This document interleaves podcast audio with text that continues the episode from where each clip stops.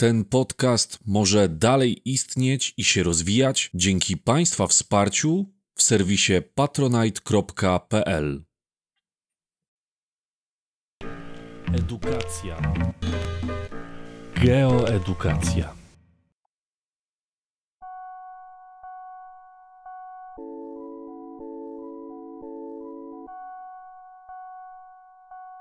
Wpływ działalności człowieka na atmosferę. Atmosfera, czyli gazowa powłoka naszej planety, dosyć łatwo ulega zanieczyszczeniom.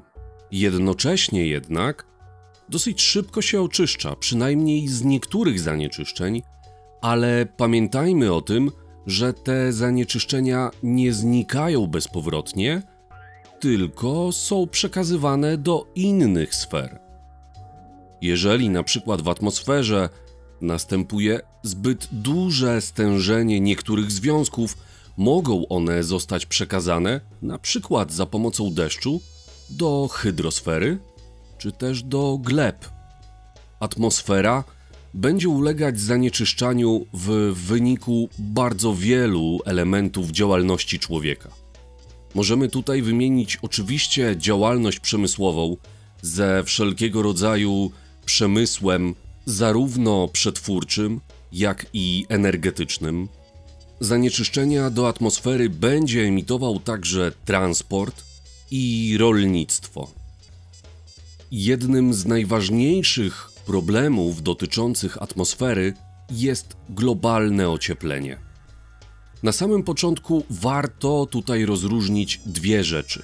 Globalne ocieplenie to nie jest to samo co efekt cieplarniany. Efekt cieplarniany jest naturalnym zjawiskiem. Polega on na tym, że część promieniowania długofalowego, którego źródłem jest Ziemia, która wcześniej nagrzała się od Słońca, zostaje zatrzymana w naszej atmosferze. Gdyby efekt cieplarniany nie istniał na naszej planecie, temperatura byłaby zdecydowanie niższa i wynosiłaby około minus 18 stopni. Tak więc samo występowanie efektu cieplarnianego jest zjawiskiem jak najbardziej korzystnym. Natomiast nasilenie tego efektu będziemy właśnie nazywać globalnym ociepleniem. To, że coraz więcej ciepła zostaje zatrzymane na naszej planecie, czyli coraz mniej ucieka go w przestrzeń kosmiczną, w dużym uproszczeniu możemy powiedzieć, że powoduje, że nasza naturalna klimatyzacja przestaje działać. Przyczyną globalnego ocieplenia jest zwiększona ilość tzw. Tak gazów cieplarnianych w atmosferze. Gazy cieplarniane to będą właśnie te związki, które zatrzymują promieniowanie długofalowe na naszej planecie. Gazy cieplarniane, które odpowiadają za globalne ocieplenie i oczywiście za efekt cieplarniany, występują także naturalnie w atmosferze. Mowa tutaj chociażby o parze wodnej, dwutlenku węgla pochodzącym z wybuchów wulkanów, czy metanie, który pochodzi na przykład z rozkładu materii organicznej. Jednak obieg tych związków jest zamknięty. To znaczy, że nawet jeżeli nasza planeta staje się źródłem emisji, czy to dwutlenku węgla, czy metanu, to równocześnie pochłania te same związki. Globalne ocieplenie zaczyna zachodzić wtedy, kiedy do atmosfery dostają się dodatkowe ilości gazów cieplarnianych, które normalnie nie brały udziału w tym obiegu. Dostają się one do atmosfery na przykład wskutek spalania paliw kopalnych. Paliwa kopalne oczywiście znajdują się gdzieś w głębi litosfery i nie uczestniczą w obiegu dwutlenku węgla. Jednak człowiek, korzystając z nich, powoduje uwalnianie do atmosfery dodatkowych ilości tego gazu, a w związku z tym zwiększanie jego stężenia w atmosferze. Do paliw kopalnych, w wyniku spalania których emitowany jest dwutlenek węgla, zaliczymy węgiel kamienny, węgiel brunatny, gaz ziemny oraz ropę naftową. Są one wykorzystywane zarówno w transporcie, w przemyśle energetycznym oraz ciepłowniczym, i w zasadzie trudno nam jest znaleźć jakiś element naszego życia, który nie byłby związany z wykorzystywaniem paliw kopalnych. Dodatkowo, w wyniku rolnictwa do atmosfery dostają się duże ilości metanu, który również jest gazem cieplarnianym. Bezpośrednim efektem globalnego ocieplenia będzie oczywiście wzrost temperatury. W ciągu ostatnich 100 lat średnia temperatura naszej planety wzrosła o niecały stopień. Możecie sobie zadać pytanie, czy to faktycznie dużo. W końcu to tylko jeden stopień. To bardzo dużo. To wystarczyło, by strefy klimatyczne w niektórych miejscach przesunęły się o ponad 200 km. To wystarcza, aby nowe regiony miały problem z suszami. Szczególnie narażony na te problemy jest Sahel w Afryce.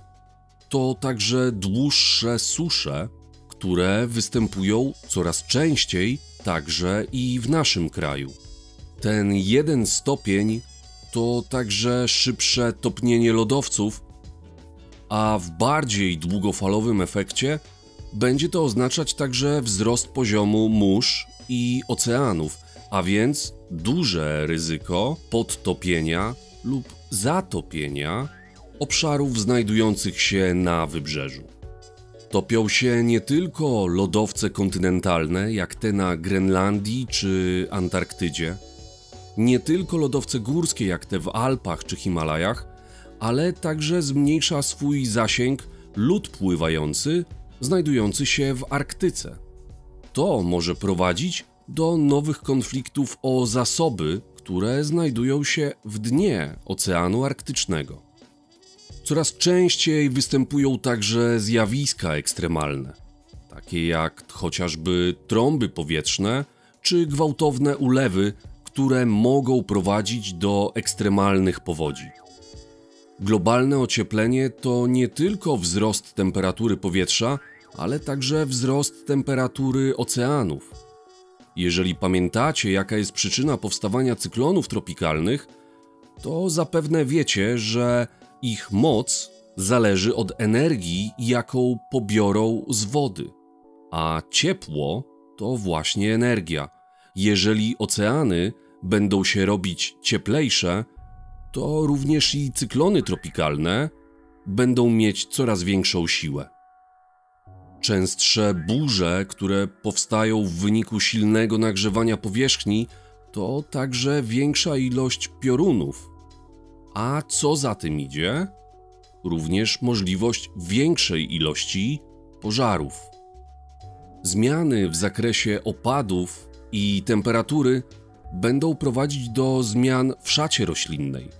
Może to oznaczać pustynnienie czyli zagrożenie występujące w strefie Sahelu, które będzie polegać na tym, że obszary sawanny będą ulegać zamianie w obszary półpustynne lub pustynne. To także większe ryzyko stepowienia w klimacie umiarkowanym, które będzie polegać na tym, że obszary leśne stopniowo będą ulegać zamianie w obszary stepowe, czyli takie, na których dominuje formacja trawiasta. Zmiany klimatu oznaczają także konieczność dostosowania się organizmów żywych, które żyją na danym obszarze. Jeżeli tego nie zrobią, może to oznaczać ich wymarcie. Kolejnym problemem występującym w atmosferze jest zjawisko kwaśnych deszczów. Powstaje on w wyniku emisji do atmosfery tlenków siarki, które następnie łączą się z wodą, tworząc kwas siarkowy. Nie jest on może o zbyt wielkim stężeniu i człowiekowi on nie jest w stanie zagrozić, jednak będzie prowadził do uszkodzenia roślin, zwłaszcza roślin iglastych, które znacznie rzadziej wymieniają igły, bo przeciętnie co 5 lat, podczas gdy drzewa liściaste zrzucają liście co roku w porze jesiennej, a na wiosnę wyrastają już nowe. Kwaśne deszcze będą także prowadzić do zakwaszenia gleb, a w związku z tym do obniżenia ich urodzajności, a w dalszej konsekwencji do obniżenia plonów. Kwaśne deszcze, jeżeli trafią do wód, będą powodować ich zakwaszenie, a w związku z tym obumieranie fauny i flory, która w nich występuje. No i wreszcie, jako ostatni przykład wpływu kwaśnego deszczu, możemy podać niszczenie pomników lub budynków. Pocieszające jest to, że w ostatnich latach emisje tlenków siarki w skali świata maleją. Kolejnym problemem atmosfery jest dziura ozonowa. Jednak na szczęście to też jest problem, z którym stopniowo wydaje się, że udało nam się poradzić. Przyczyną dziury ozonowej jest emisja do atmosfery freonu, którego jednym ze składników jest chlor. Powoduje on niszczenie ozonu, który znajduje się w warstwie ozonowej. Jego obecność stratosferze jest dla nas bardzo istotna, ponieważ chroni nas przed dopływem do powierzchni Ziemi szkodliwej części promieniowania słonecznego, czyli promieniowania ultrafioletowego. Zanikanie warstwy ozonu będzie powodować większy dopływ tego promieniowania do powierzchni Ziemi, czego skutkiem może być większa zachorowalność ludzi na raka skóry, choroby oczu, a także niszczenie planktonu w oceanach, co może prowadzić do przerwania łańcucha pokarmowego. Kolejny problem atmosfery to smog. Słowo to pochodzi z połączenia dwóch angielskich słów: smoke, czyli dym, oraz fog, czyli mgła. Na smog, poza oczywiście działalnością człowieka i emisją zanieczyszczeń, będą wpływać także lokalne warunki pogodowe. Najłatwiej powstaje on wtedy, kiedy nie ma ruchu powietrza, czyli wiatru, bo wtedy zanieczyszczenia się gromadzą, oraz wtedy, kiedy występuje mgła. Możemy wyróżnić dwa rodzaje smogu. Pierwszy z nich to smog siarkowy, zwany inaczej smogiem kwaśnym, albo smogiem londyńskim, bo tam też spowodował on największe zniszczenia, doprowadzając do śmierci w ciągu zaledwie kilku dni 4000 osób, a w kolejnym czasie dalszych 8000. Gdy wspominałem o kwaśnych deszczach, mówiłem o tym, że tlenki siarki łączą się z wodą, no i spadają na ziemię w postaci deszczu. Jednak to stężenie jest stosunkowo niewielkie i tam człowiekowi nie są w stanie one wyrządzić krzywdy. W przypadku smogu jest trochę inaczej. To dalej nie jest kwas, który będzie nam wyżerał dziury w rękach, ale ponieważ te drobne cząsteczki kwasu siarkowego mają rozmiar mgły, to mogą swobodnie dostać się do naszych płuc. I tutaj mogą już spowodować naprawdę duże zniszczenia. Smog kwaśny najczęściej będzie występował w dużych aglomeracjach miejskich, zwłaszcza tam, gdzie występuje duża emisja, na przykład ze spalania paliw kopalnych w domach jednorodzinnych. Smog kwaśny będzie także obserwowany w miejscach, gdzie istnieje duży ruch samochodowy. To właśnie ten rodzaj smogu jest charakterystyczny dla naszego kraju. Drugim rodzajem smogu jest smog fotochemiczny, inaczej nazywany smogiem typu Los Angeles. Powstaje w wyniku oddziaływania promieniowania słonecznego na tlenki azotu, które znajdują się w powietrzu. Ich źródłem jest najczęściej transport samochodowy. Zanieczyszczenia atmosfery to jednak nie tylko cząstki gazowe, to także cząstki stałe, które mogą się dostać do powietrza w bardzo różny sposób. Najczęściej zanieczyszczenia wszelkiego rodzaju pyłami będą związane z działalnością rolniczą, zwłaszcza po okresie żniw, kiedy ziemia zostaje pusta i wiatr może wywiewać te drobne cząsteczki, powodując większe zapylenie powietrza. Innym przykładem zanieczyszczeń pyłowych będzie obszar, na którym prowadzi się działalność wydobywczą. Zanieczyszczenia pyłowe dostają się do atmosfery także w wyniku spalania paliw kopalnych, zwłaszcza w tzw. Tak niskiej emisji, ponieważ na tych wielkich fabrykach, na tych wielkich kominach montowane są filtry do wychwytywania cząstek stałych, podczas gdy w prywatnych domach oczywiście to nie istnieje. Zdajemy sobie sprawę także, że źródłem zanieczyszczenia pyłami jest transport samochodowy, bo przecież w samochodach montowane są tak zwane filtry cząstek stałych, czyli DPF. Obecnie największym zagrożeniem jest emisja dwutlenku węgla. Emisje tlenków siarki i azotu stopniowo spadają. Również emisje freonów, które prowadziły do powstawania dziury ozonowej, są obecnie znacznie mniejsze niż jeszcze w latach 90. Natomiast emisje dwutlenku węgla powstające ze spalania paliw kopalnych w dalszym ciągu rosną.